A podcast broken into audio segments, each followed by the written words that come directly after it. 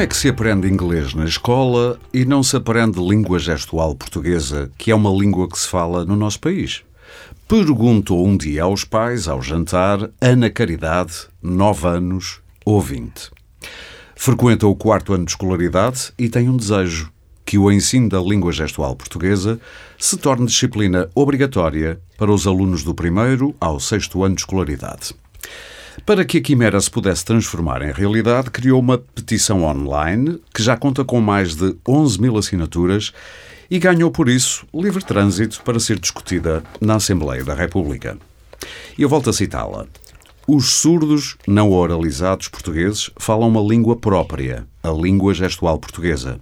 Explica nesta petição com muita sensata e articulada, uma muito sensata e articulada anacridade. A maioria das pessoas ouvintes não sabe falar esta língua, o que torna a comunicação praticamente impossível. Não entendo porque não ensinam língua gestual nas escolas, interroga-se a desassossegada Ana.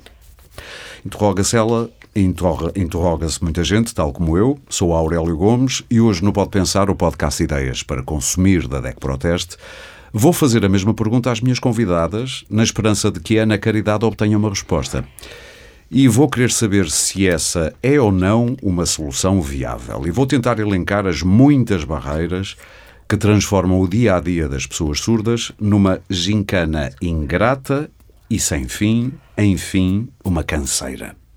Comigo estão Carmen Garcia, mãe do Pedro, uma criança surda, é enfermeira, autora do famoso, famoso blog A Mãe Imperfeita e cronista no Jornal Público. Tenho também Carla Jesus, representante da Comissão para a Defesa da Língua Gestual Portuguesa, da Federação Portuguesa das Associações de Surdos, que está acompanhada da sua tradutora de Língua Gestual Portuguesa, a Cidália Jesus. Bem-vindas às três. Eu começo já por si, Carla Jesus, e conto com a Cidália para que a sua surdez e a minha incapacidade de comunicar por língua gestual portuguesa sejam apenas pequenos obstáculos na nossa conversa. E eu pergunto-lhe, Carla, por muitos avanços que tenham sido feitos em prol de uma sociedade mais inclusiva, a verdade é que esta mesma sociedade ainda coloca aos ombros das pessoas surdas um esforço contínuo para se adaptarem ao mundo maioritariamente composto por pessoas ouvintes e falantes. O ensino obrigatório da língua gestual portuguesa é uma forma de obrigar a sociedade ouvinte a fazer também o seu caminho para se adaptar e não exigir ou esperar sempre o contrário? Olá, uh, espero que estejam bem. É, é um facto, é verdade. Uh, e o objetivo que essa menina tem é, é, extremamente positivo, não é? Porque se toda a sociedade efetivamente aprendesse língua gestual, a sociedade era efetivamente acessível a todos. E em concreto a nós, comunidade surda, porque nós não precisamos de estar constantemente a ser obrigados a fazer esforços, muitas vezes inglórios, para comunicar oralmente por causa da sociedade maioritária. Eles, eles, ouvintes na sociedade, uh, é que se devem igualmente adaptar para nos receber. Eu. Uh, desde que, desde que nasci, faço os meus esforços para tentar uh, fazer-me entender, e, mas eu não vejo isso do outro lado. E é por isso que, que, percebo que, de facto, a língua gestual portuguesa é uma língua reconhecida no nosso país, mas, ao nível prático, a língua gestual nas escolas, enquanto disciplina opcional ou como uma oferta complementar, não existe a nível nacional. E eu acho que isso é, é, é, fundamental. Era um dos primeiros passos. É, claro que, iniciando nas escolas de referência, começando pelas escolas de referência e então aí difundir às outras escolas. E e porque pode ser uma opção uh, para um futuro profissional destes jovens, para algum familiar, para algum surdo que vão ter, uh, que se vão cruzar na sua vida. E se fizerem essa aprendizagem desde crianças, é muito mais natural. Se aprender a língua gestual já de forma tardia ou, ou já em adulto, vão ter mais dificuldades uh, em se adaptar a se enquadrar. Ou seja, quanto mais cedo uh, se se puder adquirir várias línguas, vão fazer a sua construção de forma natural, seja eh, na sua vivência em sociedade, na, na família, nos empregos, em todas as áreas. Vão permitir, de certeza absoluta, uma evolução fantástica. E já agora gostava de saber se concorda com o título que escolhemos para este podcast, que é uma adaptação roubada a Fernando Pessoa. A minha pátria é a língua gestual portuguesa. Acha que escolhemos bem o título deste podcast? Pode ser um statement, uma tomada de posição, sei lá, um, um clamor de reconhecimento de uma identidade e uma pertença? É sim. É, é, é, é, não, eu acho que não traz qualquer tipo de dúvida este título, uh, porque uh, viver sem língua é impossível. É impossível. Preciso de uma língua, preciso da língua gestual para comunicar, para me expressar, para compreender. Sim, eu também consigo fazer alguns, alguma comunicação oral, consigo uh, uh, fazer esses ganhos, mas a língua gestual é tão rica, transmite a minha identidade enquanto membro cultural, o, o viver num aparente silêncio. Portanto, isto é, é, é isto que, que, permite a construção da minha identidade, que me dá força, que me dá poder. Disse aí uma coisa curiosa. Este aparente silêncio. Quer explicar isto a um ouvinte? Bom, se eu tirar o aparelho, sim, vivo num silêncio fantástico, maravilhoso.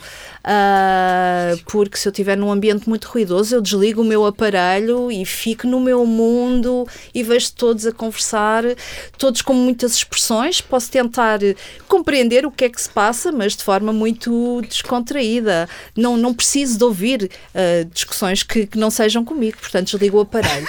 se eu quiser ouvir, então, e quiser entender, ligo o aparelho ou desligo. Se não quiser, desligo. Portanto, é uma opção minha. Muito bem. Do lado menos positivo, há surdos que ainda se sentem estrangeiros no seu país?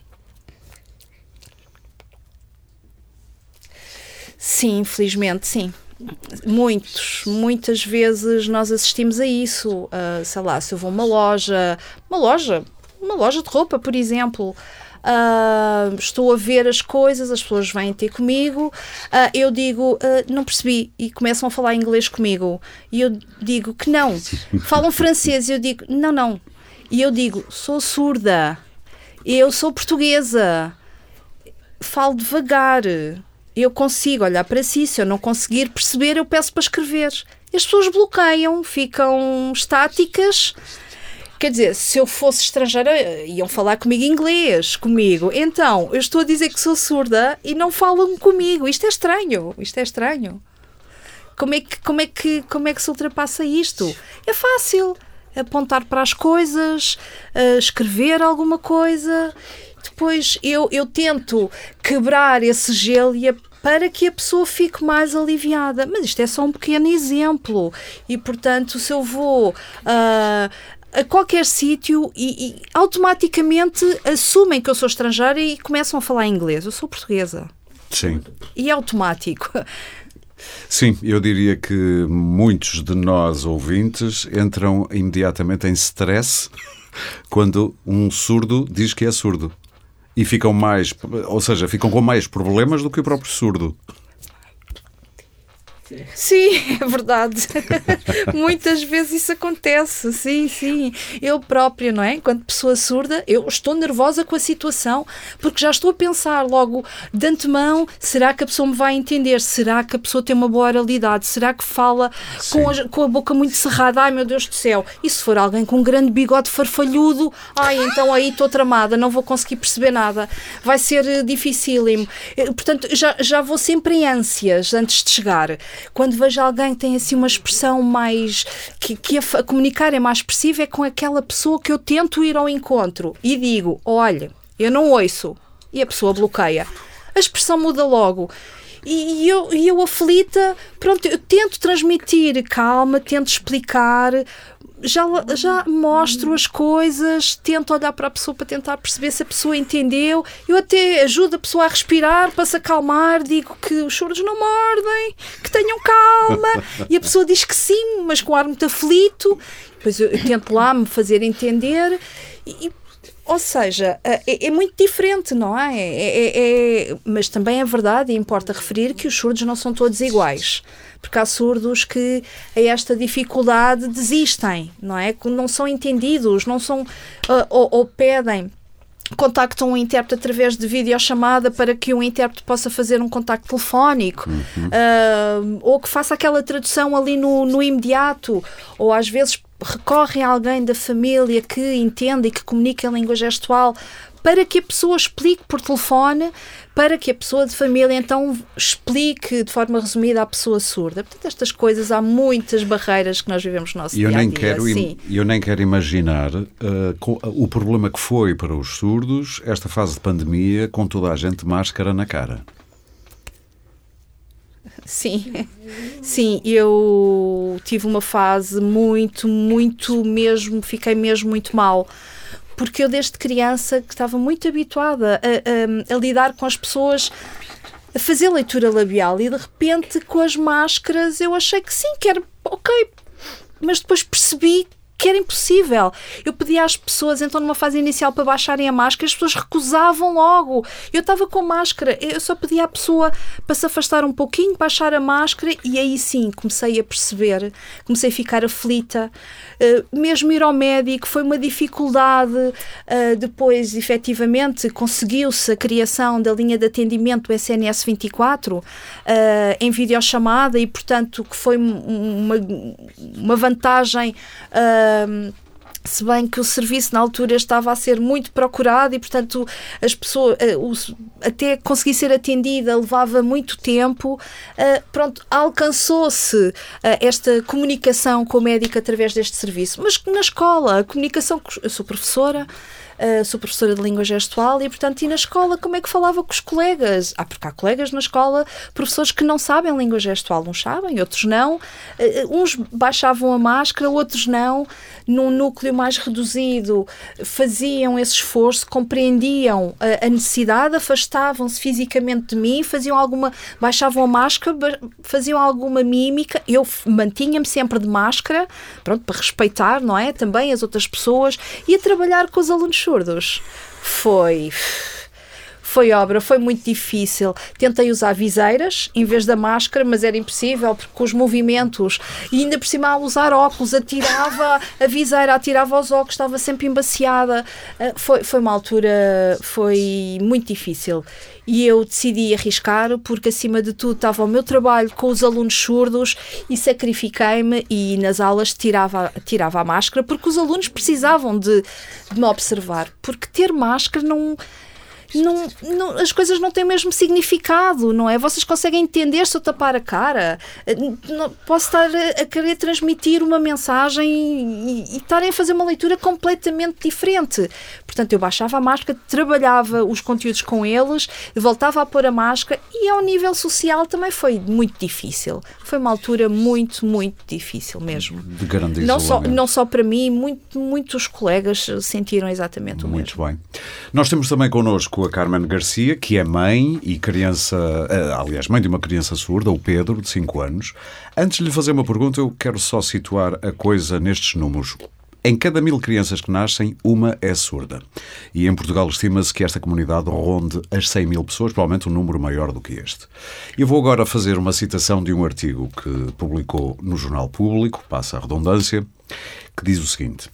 Apesar de o Pedro só ter um ano na altura em que as certezas nos chegaram na forma de relatório, e eu acrescento relatório médico, era completamente impossível ignorar o elefante na sala. Esse elefante chamava-se escola. E eu pergunto-lhe agora, Carmen, não deve haver eh, provavelmente maior desafio do que este quando uma criança é diagnosticada com surdez, logo em terra infância, porque há um futuro todo pela frente e uma vida toda por viver. Eu imagino que uma mãe comece só a ver obstáculo atrás de obstáculo, atrás de obstáculo, atrás de obstáculo.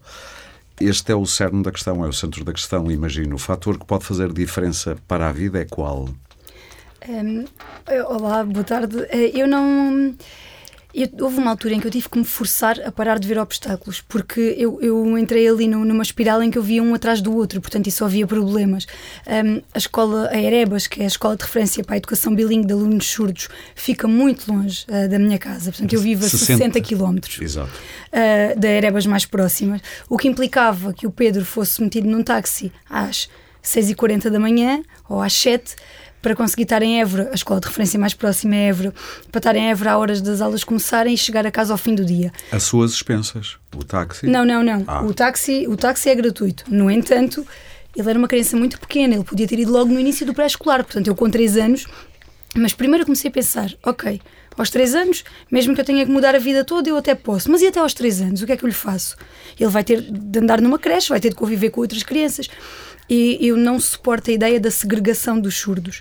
Eu nunca quis que o meu filho vivesse segregado e à parte da comunidade. Ele conhece outras crianças surdas, é amigo de outras crianças surdas, mas os surdos não têm que conviver só com surdos. Não têm que viver num gueto, não é? Não têm, não têm. E eles não são. Uh, há um amigo meu surdo, que é o Rui Pinheiro, que um, o Rui costuma dizer uma coisa que é o, nós às vezes tratamos a comunidade surda como se eles fossem uh, como os americanos chegaram, os colonos americanos quando chegaram à América e fecharam os índios dentro de reservas. E às vezes é um bocadinho isso que a gente faz aos surdos. Vamos juntá-los todos, eles estão metidos ali e pronto, e, e, olha, e vão uns com os outros. E nós deixamos ter um problema. Pronto, mas na verdade não Sim, deixamos, agravamos, é, claro. não é? E, e portanto aquilo que eu, que eu comecei a tentar fazer com o Pedro foi a procurar uma estratégia que permitisse integrá-lo o mais possível na comunidade. E quando eu falo na comunidade, falo nas duas comunidades, que para mim são uma só: a de surdos e a de ouvintes. Uhum. Ponto final. Depois, dentro da comunidade de surdos, também existem os surdos oralizados, os surdos não oralizados, os surdos implantados. Mas para mim são todos surdos, porque é o que eles são, na verdade. Sim. O, o meu filho Pedro, no final do dia, quando tirou o implante, é igualzinho à Carla e ele tem um implante e ela não tem. Mas no final do dia, onde interessa e no que interessa, o Pedro é surdo. É surdo profundo bilateral, não ouve nada. E comunica com língua gestual portuguesa o que, nós, o que eu comecei a fazer em termos de educação foi: ele foi para uma creche normal, uh, tinha oito meses. Nessa altura nós não tínhamos o diagnóstico. Já agora posso interrompê-la? Força, força. Já pegando nisso, até porque pode ser interessante partilhar isso com mães que, ou, e pais okay. que possam estar a passar por um processo parecido. Eu li no seu artigo que antes do relatório um, a Carmen já tinha noção de que alguma coisa não estaria bem com o Pedro. Como é que foi o processo de descoberta da surdez do Pedro? A questão é que eu sabia que alguma coisa não estava bem, mas ainda ouvi, ah, isto é uma mãe muito ansiosa, esta mãe está paranoica, esta mãe, ah. o menino está tão bem, o menino está a desenvolver tão bem. Eles desenvolvem bem porque a surdez não pressupõe um atraso cognitivo. Portanto, obviamente eles desenvolvem bem. Aí o que me diziam era, já viu as construções incríveis que ele faz em Lego?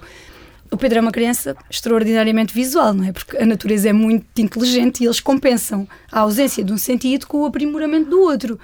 Agora, uma coisa que eu notava era que eu chamava-o pelo nome e ele não identificava o próprio nome, ele não, não, não conhecia o som do nome.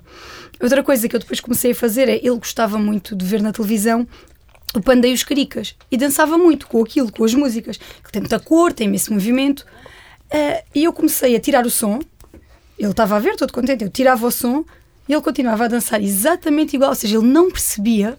Eu podia ter aquilo num volume tipo 80 decibéis, eu cortava o som e o Pedro ficava exatamente na mesma. E foi aí que alguma coisa despertou Eu, eu percebi, si. mas mesmo a primeira médica que seguiu o Pedro disse-me sempre que não acreditava naquela surdez, que acreditava que era uma coisa. Depois ele fez uma cirurgia, porque o timpanograma estava plano. Então, ah, isto ainda é muita porcaria aí do parto, muito cerumen, não sei o quê. Fez a cirurgia. No, nos ouvidos. Uh, sim, fez a miringotomia. Claro que não deu nada, porque ele é surdo profundo bilateral, portanto podiam operá-lo o que ele quisesse aos ouvidos. Um, entretanto, como eu estava a dizer há pouco, acabámos por metê-lo na creche. Quando tivemos o diagnóstico, aquela creche foi uma creche incrível, onde a educadora e auxiliares foram as pensas próprias, elas pagaram a formação em língua gestual Uau. para poder acompanhar o Pedro. Uh, obviamente tem uma língua gestual básica, como a minha, é a delas ainda mais básica, porque era a que o Pedro falava com um ano, que fazia basicamente mamã, trabalhar, uh, o cão, uh, sei lá, o gato, era aquelas coisas assim. Brincar, certamente. Era brincar, fazia assim essas coisas. E depois as necessidades básicas, tipo a água, a bolacha, o pronto. E a mãe foi fazendo o percurso a acompanhar o nível de linguagem, Sim. de língua gestual portuguesa eu, do Pedro. Eu já fiz mais um curso Uh, eu fui fazendo sempre com o Pedro. É, às vezes eu acho que há um bocadinho de preconceito em relação aos terapeutas da fala, mas a terapeuta da fala do Pedro só trabalhou, o trabalho, ela serviu-nos para, ensinar, para nos ensinar a comunicar com o nosso filho. E numa primeira fase, a terapeuta da fala do Pedro só o ensinou a comunicar em língua gestual. Ela sempre nos disse que não era professora de língua gestual, uhum. portanto, um dia ele iria precisar de uma professora de língua gestual, mas que naquele momento, e para conseguirmos comunicar, a terapeuta do Pedro uh, ensinou a ele e a nós, portanto, ia eu, o pai e o Pedro, Sim. e aprendemos todos ao mesmo tempo. Agora, eu já eu eu sinto que ele me vai ultrapassar depressa, não é? Porque foi... E então eu já fiz outro curso uh, de língua gestual. Para tentar manter-se a par. Eu sei que eu vou ser ultrapassada, mas eu, eu só quero é que o meu filho tenha a liberdade de poder chegar a casa nos dias em que está cansado, uhum. de tirar o implante e ser aquilo que ele é. Já agora, falando do implante, já se falou tanto de implante, uh, valerá a pena, mais uma vez, até como serviço quase público para quem não esteja a ouvir e esteja a passar por uma situação parecida, uh, como é que se processa isso do implante? Uh, é uma operação que se faz em que idade? Em todos os casos ou não? O que é que sabe disso? Um, no caso do Pedro foi possível. É? Hoje em dia a surdez é, é, provavelmente a única deficiência sensorial que já tem uma. Um, não é uma cura, porque o implante não cura a surdez, uhum. eles são sempre surdos, ponto. E isso é o mais importante. Eu acho que às vezes há a noção que ah, ele tem um implante, deixou de ser surdo. Não, não deixou meu filho toma banho sem implante, vai à praia sem implante, uh, quando está cansado tira o implante. Porque o implante não pode apanhar água, Há umas bolsinhas próprias, mas os implantes são estupidamente caros. Portanto, caros. A, a, parte de fora do implante, o processador, custa 11 mil euros, à volta disso. Eu não vou arriscar... Pagos pelos pais? que todos os upgrades são pagos pelos pais. Mais ou menos de 5 em 5 anos sai um upgrade e somos nós que pagamos. Também pagamos as pilhas, pagamos, por exemplo, uma avaria num cabo, somos sempre nós. E, é uma conta em pilhas que nem quero imaginar. Pois, nem queira. Mas, por exemplo, uma coisa que eu noto é que é mais desconfortável, às vezes, para as pessoas que estão à volta dele, que ele esteja surdo, do que para ele. Ele na praia está um dia inteiro sem ouvir nada e está super contente. Porque ele é assim, não é? Eu, eu insisto muito nisto porque eu acho que às vezes, como o Pedro é implantado, as pessoas esquecem que o meu filho é surdo. Sim. E ele não ele não é um ouvinte, o implante não o torna um ouvinte. Ele é uma criança surda que com o implante consegue comunicar, ainda assim, mesmo implantado. E, e o Pedro foi uma criança em que o implante teve muito, muito sucesso, acima do esperado. O Pedro usa muito a, a leitura labial. Portanto, uhum. O Pedro é muito dependente da leitura labial, porque uh, muitas das vezes ele não discrimina o som e é a leitura labial que, que o salva. Uh, nem todos os surdos têm critério para implante, por exemplo, um surdo de 30 anos que nunca tenha ouvido nada, escusa de pôr um implante agora. O cérebro não foi estimulado em termos auditivos, portanto o implante não vai resultar. O cérebro não sabe interpretar não, esses não sinais dar. que não, vai receber pela primeira vez. Não vai não é? funcionar. É? Uh, alguém que tenha a genésia da cóclea, ou uh, seja. Se, há casos muito pontuais, mas algo, alguns conseguem, depende muito de, de, depois de todo o trabalho e da estrutura familiar de apoio, mesmo que seja em, mesmo em fase adulta. Normalmente não, sim, mas alguns ainda okay. conseguem. Eu, a ideia que tinha, pronto, também pelo otorrino do Pedro, é que às, às vezes prefere, se for um surto que está muito bem integrado na comunidade e que está muito bem acha que aquilo pode ser desgastante porque o resultado pode ser nulo e então claro de qualquer forma, de, se houver uma genésia da cóclea, que é a ausência de cóclea, também não vai funcionar, não é? Claro. mas na maioria dos casos, e se o implante for realizado precocemente, sim, funciona. Muito rapidamente, só para depois eu vou querer ouvir a Carla Jesus sobre um outro assunto que também falou aí, uh, dos surdos oralizados e não oralizados, mas uh, quais são as maiores críticas e virtudes, para encerrarmos este capítulo, que aponta ao que já assistiu do sistema de ensino para crianças surdas? Um, eu não entendo. Eu, eu, vou dar um caso concreto, um Sim. exemplo. Eu sei uma professora de língua gestual que fez uma proposta num, num conselho, num agrupamento de escolas, para assumir uma EC, uh, daquelas atividades extracurriculares, portanto, para assumir a EC de língua gestual. E as crianças não eram obrigadas, portanto, é uma coisa op opcional, podiam escolher. O agrupamento não aceitou. Por quê? Porque não sei. Uh, e ela fazia aquilo a um preço até mais baixo do que depois o professor que eles meteram nas AECs a dar uh, desporto e música e teatro. E, e, quer dizer, repara, continuava a ser uma coisa opcional, iam os miúdos que quisessem ir, mas não foi aceito. Uh, eu não consigo perceber como é que o sistema de ensino público deixa as crianças surdas com este nível de desproteção. É facto que existem as escolas de referência, uhum. mas era aquilo que eu estava a dizer ao início é uma por distrito. Nós, quem vive na ponta dos distritos, está longe. Os nossos filhos são muito pequenos. Por exemplo, a Erebas do meu filho, que é a Erebas de Évora, é uma escola muito bem Erebas, conceituada. escola de referência, só para, para lembrar. bilingue de alunos surdos. Exatamente. É uma escola que funciona muito bem, é um, tem uma professora coordenadora ótima, mas é longe. Eu não quero o meu filho tão longe. O meu filho é muito pequeno. Qual era a sua maior, então. Se tivesse aqui vá o ministro da tutela, o que é que lhe pediria? Aqui sentado. Sim, faz conta que está aqui connosco. Pedia para que as crianças surdas pudessem ser integradas em escolas normais, no ensino regular, com turmas normais, com o professor a terem língua gestual como disciplina, porque eles precisam de língua gestual como disciplina, mas para além da disciplina de língua gestual, terem intérprete em sala. E no mundo ideal, todos nós a termos aulas também de língua gestual portuguesa.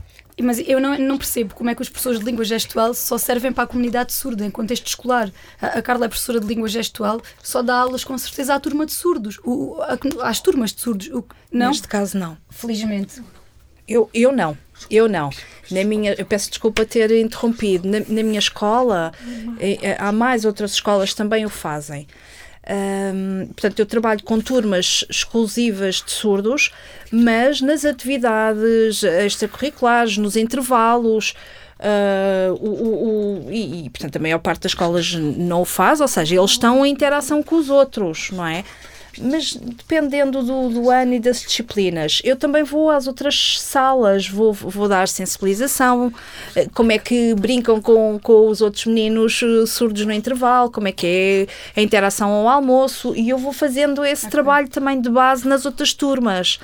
Uh, pronto, e eles, portanto, nos intervalos eles brincam. Eu também vou aos intervalos com eles, porque quando há lacunas de comunicação, uh, uh, eles vêm-me chamar neste momento trabalho com o primeiro ciclo e, portanto, eles sentem mais estas, estas necessidades porque uh, eles no intervalo vêm, vêm me chamar para interagir. Uh, os próprios meninos ouvintes vêm me perguntar como é que se diz determinada coisa porque querem dizer alguma coisa ao colega surdo e, portanto, isto já está, já é prática comum na, na escola. Os próprios auxiliares comunicam em língua gestual. Uh, porque se há ali alunos eh, surdos na escola, porque se um dia eu faltar, um dia eu não estou na escola, um dia, sei lá, não, não estiver lá, como é que vão comunicar com, com estes alunos? Portanto, existem outras pessoas de referência dentro da escola seja, para comunicar com estes alunos. Estamos a falar do Merebas. O meu problema é fora da Erebas, fora das Erebas. Não, não, não, não. A minha escola é uma unidade de apoio, não é uma Erebas. Ah, ok, a Carla não está no Merebas. Ok. Okay. Não, não, não eu ia dizer, eu ia dizer, unidade, eu ia dizer que a Carla é um vírus no bom sentido. Já está a infectar o local, o, recreio, as relações entre os, os auxiliares da ação educativa, acho que é assim que se chamam. E, e... Eu ordeno que isso aconteça. Desculpem. Tem que ser, tem que ser, tem que ser, claro. Mas todos aceitam de bom grado e claro. já me conhecem. Pronto. Também é esta a minha maneira de ser, de brincar. Porque às vezes uh, vêm ter comigo para esclarecer determinada coisa. São tão básicas. As pessoas não estão habituadas a fazer esse esforço e já trabalho nesta escola há nove anos. Mas no Portanto, meu conselho não existe, por exemplo. No Carmen, não existe. Só para, só para terminar o que estava há pouco a dizer, se tivesse aqui o ministro, portanto era. Ah, eu pedia-lhe uh, que as arebas são muito boas, mas. São poucas, não é? São poucas e, e, e eu acho mesmo que eu percebo que os recursos tenham de ser concentrados e que, uh, e que, em termos económicos, faz mais sentido que as crianças surdas estejam todas juntas, mas a mim não me faz sentido tirá-las da comunidade delas, né? Por exemplo, vivo em vendas novas. Não me faz sentido que o meu filho tenha de ir para a escola para Évora, ou o meu filho em vendas novas, porque ele é de vendas novas, tem que ter condições para estar na escola em vendas novas, com apoio de língua gestual que ele precise e com as condições que ele, como criança surda, precisa para desenvolver a sua aprendizagem. Portanto, espera sinceramente que a Assembleia da República uh, veja esta petição, porque ela já tem as assinaturas mais que suficientes. E, e, por acaso eu tento a partilhar e, e, eu tenho feito, por exemplo, eu vou dar um exemplo. Uh, quando a Cristina Ferreira mudou para a TVI, Sim a Cristina Ferreira anunciou o programa da televisão do futuro, não sei o quê, que era a televisão do futuro. Eu vou, como toda a gente, no primeiro dia, o primeiro episódio, aquele dia da Cristina, ou que era aquilo, liga a televisão. E um programa que durava um dia inteiro sem intérprete de língua Para a gestual. comunidade surda, aquele dia praticamente não existiu. Então, mas a televisão, a televisão do futuro deixa de fora uma comunidade e fiz uma publicação, assim, um bocadinho mais assertiva, que foi logo parar às revistas, não sei o quê, Mãe Perfeita, discute com Cristina Ferreira. Uma Mãe Perfeita. Sim, é o meu. É o meu. Mas tive logo aquela loucura. Mãe Perfeita, discute com Cristina Ferreira. Eu, não, eu nunca, estava, eu nunca tive a discutir com a Cristina Ferreira. Eu estava a lutar por um direito do meu filho, claro. do meu filho e dos outros como ele, que tem o direito de ligar a televisão. E, e houve uma vez um, mas, portanto, já assumiram o nome do seu blog. Já tiram-lhe logo, já não tem nome, uma, é a mãe perfeita. Uma vez que, que nós também pedimos, no, no, um pai fez uma, um pedido a um canal de televisão para nos desenhos animados pôr a intérprete e responderam que não, porque roubava campo visual. Pá, um intérprete ali pequenino faz uma diferença que é um caso Sim. sério. E, é? mes- e mesmo os quadradinhos que eles põem, muitas vezes já não respeitam as dimensões Claro, que se lhe mas- pediriam, mas quer dizer, que era eles- cerca de um sexto do Eles ecrã. excluem tantas crianças para não tirar um bocadinho da imagem Pois. de outras. Quer dizer, há muitas coisas que. Mas eu tenho tentado e tenho feito, apesar de estar a lutar pelos surdos, tenho feito muito barulho. E eles Claro. também fazem. Eu conheço surdos muito barulhentos, nomeadamente o meu filho, e eles também fazem muito barulho. E ainda bem. Carla, queria lhe Ai, perguntar. Sim. E em casa são 10, 11 da noite, as portas estão a bater, os armários, até os meus filhos vêm ter comigo e dizem: Olha o barulho, ai, estavam a dormir, desculpem, porque às vezes estou distraída, estamos distraídos. O, o Pedro acorda, o meu filho Pedro acorda, né? Acorda ah, à meia da noite e grita com o irmão ao lado, o irmão é ouvinte, e ele espeta um grito, bate com tudo e eu, humano, Pedro, psiu, e ele, tão, aos gritos, tão, mal faz, e eu, oh, Pedro, é que ele depois, como, como está tudo escuro, não é? Ele é capaz de estar no quarto dele e dar um berro que acorda o prédio todo para eu lá ir. Claro. Tem a vantagem, ninguém o pode acordar. Pois, Só abanando, Na, não na é? verdade. Eu ia perguntar agora à Carla, até porque já se falou aqui de um lado os surdos oralizados com prótese ou implantes e do outro os surdos que não podem ou uns não querem ser implantados e comunicam exclusivamente em língua gestual portuguesa. Como é que vê esta luta de argumentos e posições? Eu acho que é uma opção individual. Percebe? Eu não posso dizer que, que, que os fundamentos de uns prevalecem em, em- em detrimento dos outros. Como a Carmen disse há, há pouco, efetivamente, eh, é verdade que há um, bons anos atrás portanto, havia muita lacuna de informação. E, e, portanto, havia mais esta diferenciação, esta separação. E, portanto, hoje em dia não, não, se, não se nota tanto isso. Ou seja, a pessoa surda é pessoa surda e depois não importa. ah, hum, que, de que modo é que se vai expressar? Ela vai se expressar do modo que preferir, daquela, do modo, se precisar da língua gestual, ótimo. Se não se sentir bem a expressar-se em língua gestual e, e se para essa pessoa expressar-se oralmente é, é o melhor modo, tudo bem também. Portanto, eu acho que estas opções não, não, não prejudicam ninguém. Ahm, mas sim, efetivamente, se eu optar por eh, comunicar exclusivamente eh, oralmente, eh, tenho as minhas lacunas, vou vivenciar mais barreiras e se eu encontrar uma outra língua que me permite ter uma acessibilidade plena à comunicação, então porque é que ela não há de fazer parte da minha vida e eu optar da forma como preferir. Porque há crianças que aprendem o português, o inglês, o francês, tantas línguas. Se, estas, se as crianças conseguem adquirir estas línguas, nunca se impediu as crianças de, fazer aprendizagens a, a outras línguas.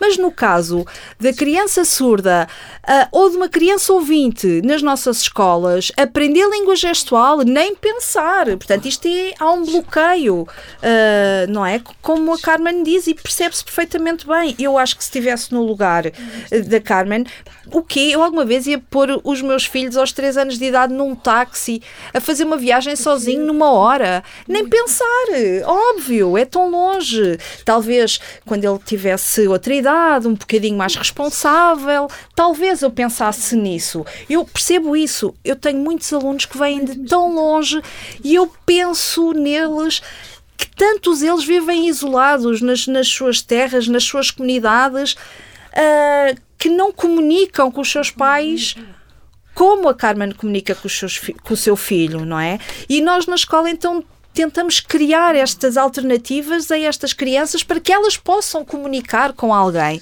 E nós preocupamos com o futuro destas crianças, porque efetivamente alguns conseguem fazer algum desenvolvimento da comunicação oral, mas há outros que não. Se não o conseguem, o que é que vai ser desta criança? O que é que vai ser do futuro deste jovem? O que é que ele vai escolher para o seu futuro? Que profissão vai ter? Isto é uma preocupação enorme que nós temos. Ah, e por isso é que eu digo que para mim não há qualquer tipo de separação. São pessoas surdas ah, e, e que têm que conhecer que ferramentas têm ao seu dispor e fazerem Claro. as suas opções de acordo com as suas próprias necessidades. Nós já, constru- nós já somos adultos, já construímos as nossas vidas, já, já fizemos os nossos percursos.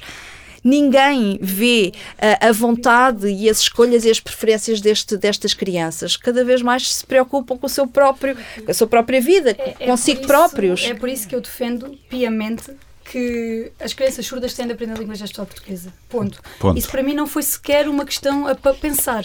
Eu sempre soube que ia implantar o Pedro assim que essa possibilidade avançou. Porque eu achei sempre, não, não tanto por por ele ou por mim, mas por achar que lhe poderia facilitar a vida. Então eu sempre soube que ia implantar, mas também sempre soube que ele ia aprender a língua gestual. Sim. Porque quando soubemos do diagnóstico do Pedro, eu senti-me muito presa entre duas correntes dentro da surdez. De um lado, quem me dissesse: não precisas, ele é surdo, tem a nossa comunidade, vai aprender língua gestual e vai se integrar neste lado. Do outro lado, os que me diziam: ele não precisa da língua gestual para nada, implanta, vai ficar oralizado.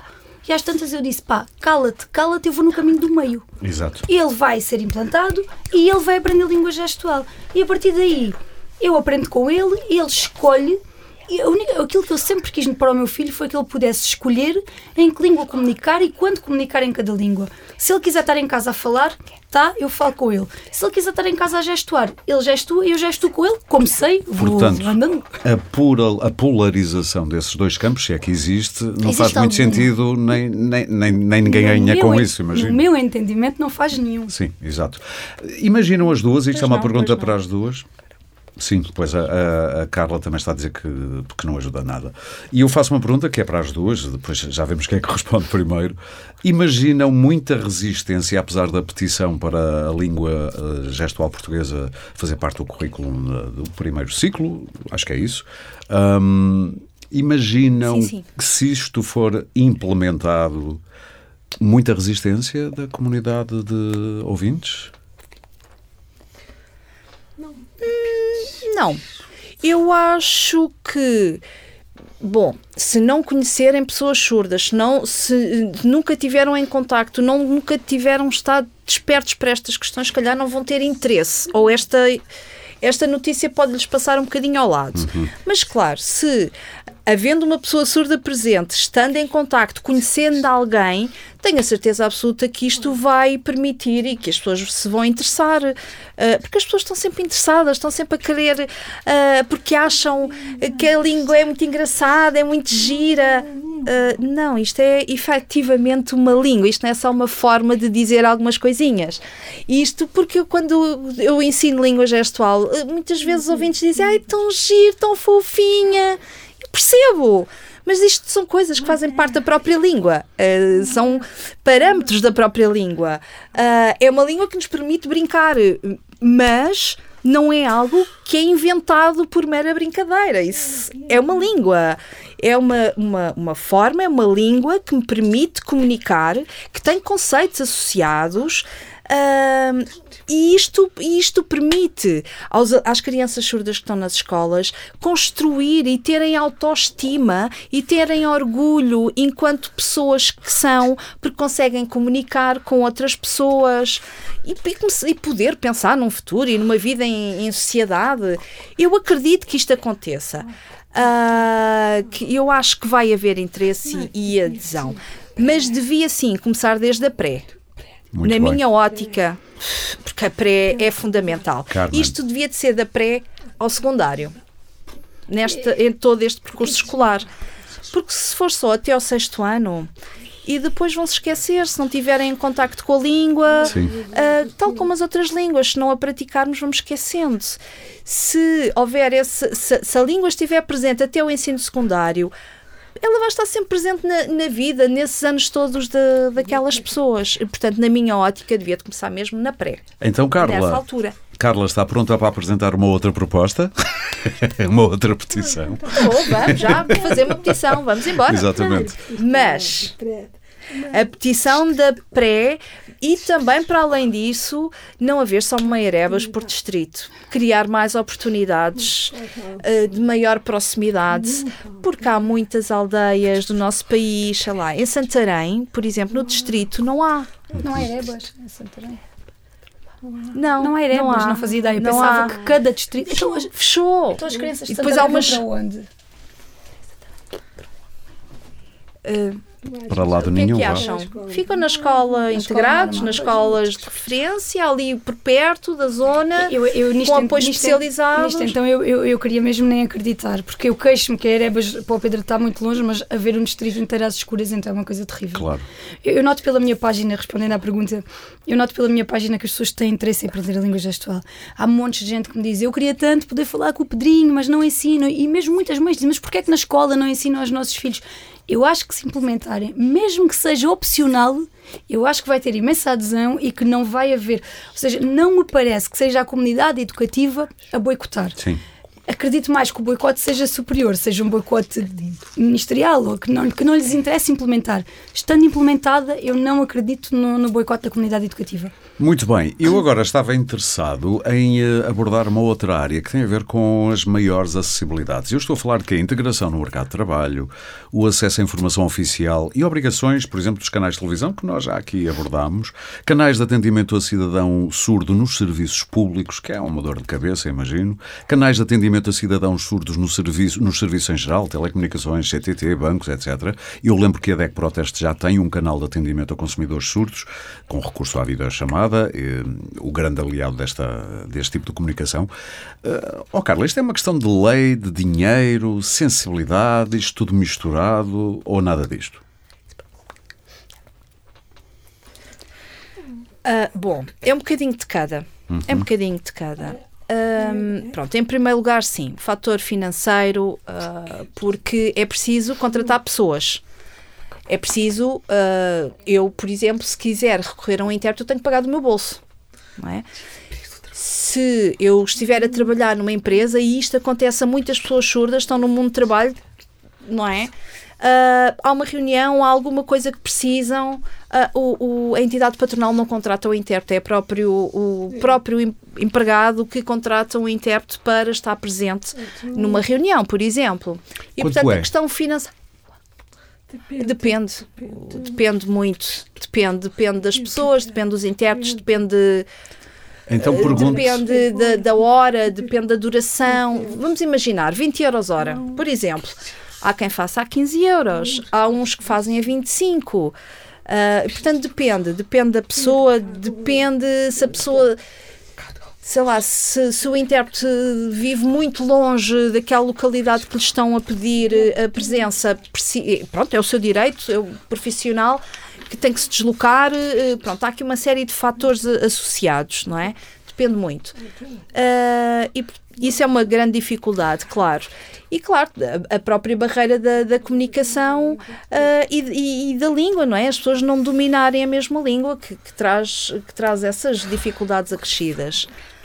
Ah, se, se vamos, por exemplo, a um, a um médico, ah, há sempre Eu uma barreira Uma... Eu já aí vou. há sempre uma, uma barreira e, portanto, eu tenho que ligar, como se falou há pouco, a linha de atendimento em videochamada do SNS 24, ah, mas quem é que paga a internet? Eu tenho que abrir, tenho que utilizar os dados do meu telemóvel. Sou eu que tenho que fazer essa ligação. Porque se o hospital me permitir eh, aceder ao Wi-Fi, porque nunca permitem, nunca, nunca têm esse serviço disponível, mas se eu ficar sem bateria no telemóvel, como é que, como é que eu faço esse contacto? Ah, vou voltar para casa com dores para carregar o telemóvel para poder estabelecer esta comunicação. O próprio hospital é que devia de garantir este acesso também. Ah, como, como, como há tantas, tantas entidades a prestar este tipo de serviço de vídeo atendimento, serviço de interpretação em língua gestual, existem alternativas. E o problema é sempre o investimento, é sempre o dinheiro. A resposta é sempre essa: é o dinheiro. É o dinheiro. Onde é que vamos buscar o dinheiro? Onde é que vamos buscar o dinheiro? Porque podia acontecer, não é? Ah, te- investirem num equipamento específico e não terem pessoas surdas e não dão utilidade. Eu percebo isso, mas, mas como é que vamos resolver o meu problema e como é que nós vamos resolver o problema dos outros, não é? É preciso pensar isto, é preciso pensar bem, porque isto das acessibilidades há muita coisa a ser discutida, muita coisa para ser resolvida. Por exemplo, ao nível da empregabilidade, qual é a possibilidade de um surdo eh, ter sucesso no mercado de trabalho? Se- Bom, sucesso pode alcançar se a entidade empregadora for eh, de mente aberta Uh, é possível as pessoas terem sucesso. O problema é que, bom, a pessoa surda vai lá e depois a resposta é sempre: ah, nós depois telefonamos. A questão que muitas vezes limitam é a pessoa surda não vai atender o telefone. Porque é preciso um intérprete? Ou é preciso uma outra forma de comunicar internamente, por exemplo, por escrito? Uhum. Pode ser por e-mail, pode ser por outros formatos digitais mas as entidades, as empresas uh, dão muita importância a este fator de atender, a possibilidade de atender o telefone. E nós surdos uh, não podemos também escolher profissões de forma livre, de, de acordo com os nossos gostos. Temos opções limitadas. Bom, em Portugal há alguns surdos de sucesso. Nós temos uma surda uh, que terminou a sua formação em medicina. Uh, mais, uh, peço desculpa, mais do que mais do que uma. Nós temos o sim sim o André tem mais que também é um médico surdo, um médico de medicina geral e familiar surdo. Uhum. Uh, mas essa médica que eu estou a referir-me, portanto, é uma, é uma pessoa surda que comunica em língua, em língua gestual. Uh, uh, Perguntar se é de imagiologia. O meu hospital tinha uma médica surda que só comunicava em língua gestual, de imagiologia. Nós tínhamos uma. Não, não, ela, ela terminou agora a sua formação, portanto ah. está a preparar-se agora Mas para. Esta médica que eu estou a dizer é, é já mais velha, é, é radiologista é, e, e é surda profunda e só comunica em língua gestual. Eu acho, eu, eu acho que sim, acho que estou com uma vaga ideia de quem, de quem seja. Mas eu não seja. deixo de dizer que bastou uh, dizer-me que há um médico, ou que seja dois ou três, que conseguiu, e eu acho que isso põe a coisa no devido lugar, que é, é uma dificuldade. É claro que é. E tem, tem, temos um jurista, uh, empresários, arquitetos, engenheiros informáticos. Sim, nessa área muitos. O Rui Pinheiro é um caso oh, desses, não é? Engenheiros, ele é, ele é patrão, não é? E portanto existem pessoas de sucesso, claro que sim. O, o Rui mas, foi... mas é, e é preciso que estas pessoas uh, sejam dadas a conhecer, porque eles são, ref são referências, são modelos para as crianças surdas. E, e o Rui, o Rui salvou-me salvou quando, quando foi o diagnóstico do Pedro. Eu não conhecia nenhum surdo adulto de sucesso. O único que eu conhecia era, foi, era já muito, muito idoso, nunca sequer aprendeu língua gestual. Era uma. Mas quando eu conheci o Rui, ele veio ter comigo e disse: Olá, eu estou aqui, sou o Rui, sou surdo, não sei o quê. Aquilo salvou uma vida, porque eu pensei: Ok, se o meu filho crescer e for como ele, está bom. Estava feliz, com sucesso, um empresário de sucesso. Veio eu eu, seja, o, o, Rui, que é gigante, tem para aí. E eu, agora 90. também me conhece a mim, agora tá sou bem, professora. Tá Exatamente. O Rui, com tantos estudos Rui, que já fiz. O Rui, que é um gigante, não é? O Rui, que é um gigante, tirou-me um grande peso de cima. Na apresentação do, do meu primeiro livro, eu tive intérprete, tenho sempre. Um, na apresentação, porque o Rui era meu convidado, estava lá, e, e eu disse isto. Eu, eu, eu dediquei muito aquela apresentação ao Rui, porque só depois de eu conhecer o Rui é que eu achei, ok, o meu filho vai ser feliz e vai ser realizado e vai ser aquilo que ele quiser. Que é tudo como um pai e uma mãe querem. É verdade. É? Aqui falou-se a palavra certa, visibilidade destes casos. Nós vamos com o tempo a correr muito rápido e eu queria ainda abordar uma área que eu acho que é interessante. Eu só queria dar um exemplo, posso? Ah, é há pouco do banco, é Pronto. é verdade. Uh, há eu, para além de ser mãe, sou enfermeira, trabalhei 11 anos no hospital. Entrar um utente surdo pela porta é, é do mais difícil que pode acontecer, porque no hospital inteiro há alturas em que não há ninguém que diga uma palavra em língua gestual, não é? Um, à parte disso, há uns tempos eu fui contactada por uma miúda adolescente, uh, adolescente que não, já, já jovem adulta, que me contou que foi a um consultório de uma médica e, e, a médica só a atendia se ela levasse uma intérprete. Ela não queria levar intérprete, porque tem uma que costuma trabalhar com ela, mas estávamos a falar de uma, no caso de uma infecção sexualmente transmissível, e a miúda queria a privacidade protegida. Portanto, não queria a mãe lá dentro, que normalmente era a mãe, ela não queria que a mãe soubesse, também não queria a intérprete, porque aquilo é um assunto de um domínio muito privado, não é? E a médica recusou-se a escrever, porque ia perder muito tempo e a consulta ia demorar imenso. Um, e a miúda contou-me, relatou-me isso em desespero, a dizer: Mas como é que um surdo consegue salvaguardar a sua privacidade quando o próprio médico não permite oh, que isso aconteça, não é? quando não nos permite escrever? E há muitas coisas assim que acontecem. E é preciso que um surdo saiba escrever língua portuguesa, porque pode não saber, certo. não é? Há, há, há, muita dificuldade às vezes nessa compreensão, mas, por exemplo, outro surdo que eu conheço, mais velho, que ficou, a, a universidade impossibilitou de levar uma intérprete paga por ele próprio para o mestrado. Ah. Ele já tem um mestrado, inscreveu-se para outro e a universidade não permitiu, ah, porque é uma pessoa externa. Então, mas como é que um surdo faz um mestrado se não pode ter lá intérprete que ele próprio está a pagar? Sim. É externa, então, mas como é que ele fazia? Sei, há, há, pequenas burocracias e pequenas coisas que atrapalham sobremaneira a Exatamente. Vamos falar agora de aprender a língua gestual portuguesa.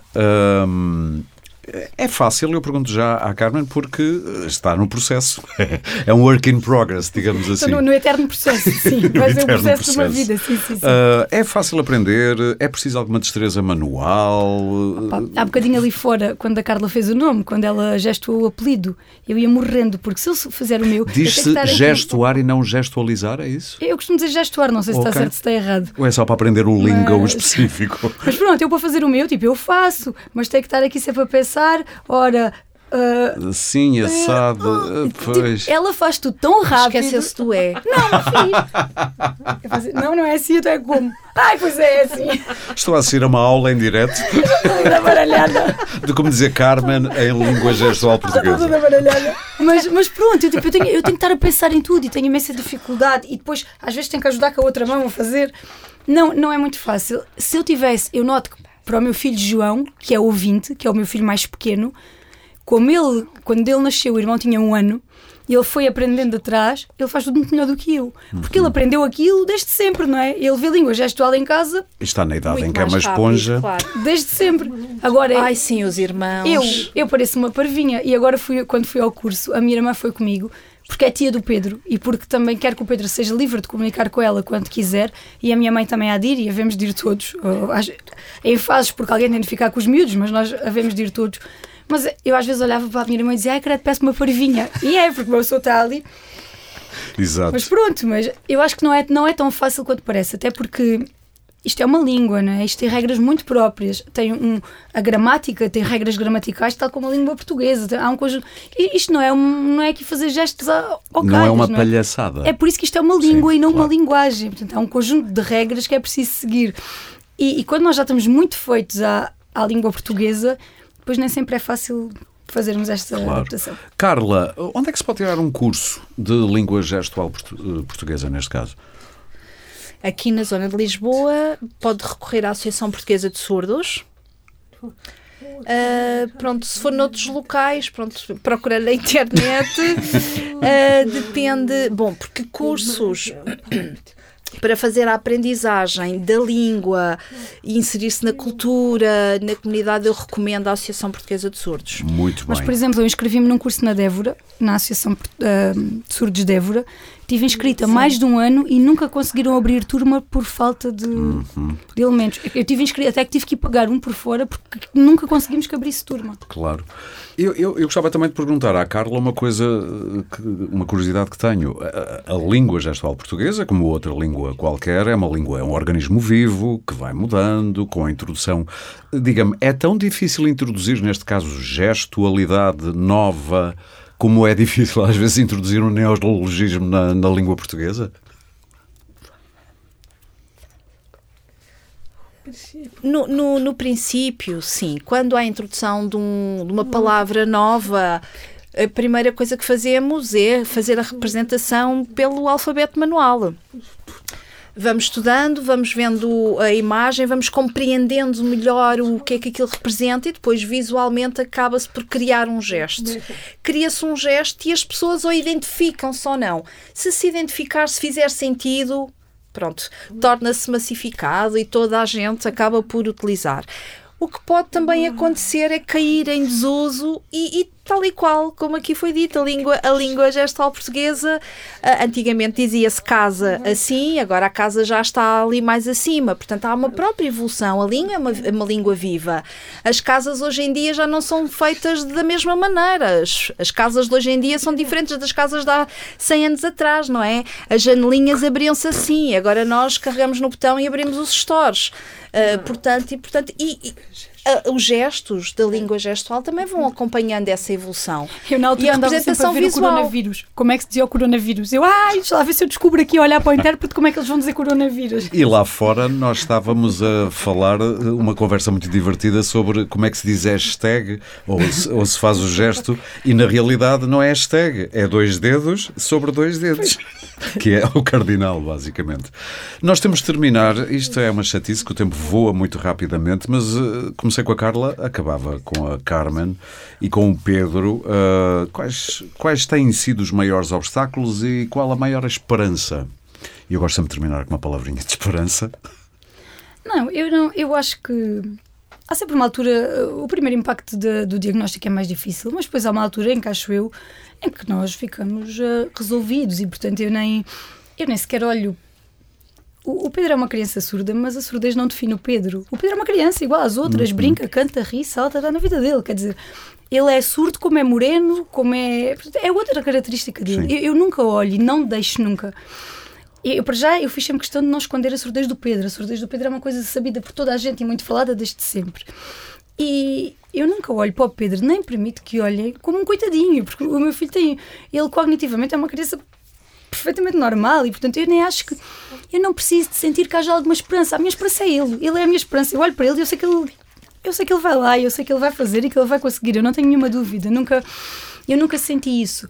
As dificuldades, eu, eu não posso dizer que eu tenho, por exemplo, um medo que eu tenho, que eu sempre tive, foi o medo do bullying, que até agora não se verificou nunca. Ok. Por causa do implante, por causa... tive sempre medo. Até agora, felizmente, ele é uma criança perfeitamente integrada, mas isso eu estou sempre atenta e estou sempre de olho e, e, e farei o que estiver ao meu alcance, sendo que eu acho que estando ele bem resolvido com a própria surdez, não é uma vítima fácil de bullying. Portanto, ele não é uma criança sequer introvertida, ele mete-se com toda a gente, eh, ele diz montes de vezes: tens de repetir que eu não percebi.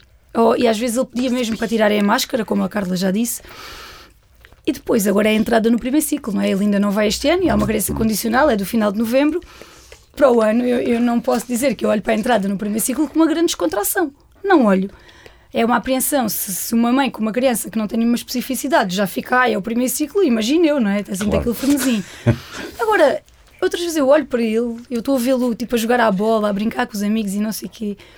E eu nem me consigo preocupar, porque ele é tanto, o Pedro é tanto, ele é tanta coisa, que a certeza é mais pequenino de tudo que lá está. E é assim que tem de ser. Eu queria agradecer às três, à Carmen, à Carla e à Cidália, a intérprete, tem estado aqui ah, a soar as estupinhas, porque é a única que ainda não se calou, porque ela traduz-me a mim, traduz a Carmen, traduz a Carla. Uf. Muito que- obrigado, espero que Cidália. estejam a A pagar seguir, bem. a seguir tem uma garrafinha de água para ela. Muito obrigado às três e obrigado também a quem nos acompanhou, Obrigada. não só através da escuta nas principais plataformas de podcast, de podcasts, sem uma portuguesa, de podcasts, ou em dec.proteste.pt, mas também através do YouTube, onde este episódio do Pode Pensar está disponível com tradução para a língua gestual portuguesa. É só pro- procurar pelo canal da DEC Proteste ou então pesquisar por Pode Pensar DEC Proteste. Já aqui o mencionamos, mas deixamos o lembrete, a DEC Proteste tem um canal de atendimento a consumidores surdos. Trata-se de um serviço prestado por intérpretes especializados em língua gestual portuguesa, isto em parceria com o serviço Servin, através do Skype. É apenas necessário um computador com câmara ou então um smartphone com Skype instalado para contactar a Servin. Depois eh, de contactado pelo consumidor, o intérprete de língua gestual portuguesa liga para a DEC Proteste, que responderá às questões em tempo real com a intermediação do intérprete. O consumidor deverá aceder ao Skype e procurar na lista de contactos o utilizador Servin Intérprete LGP à distância. Este episódio teve coordenação editorial de Maria João Amorim, como sempre, produção de Sandra Borges, também como sempre, e foi gravado também como sempre e produzido nos estúdios da Índigo. Um agradecimento especial ao Servin, que assegurou a tradução para a língua gestual portuguesa no YouTube. O Pode Pensar da DEC Proteste regressa em breve com mais ideias para consumir.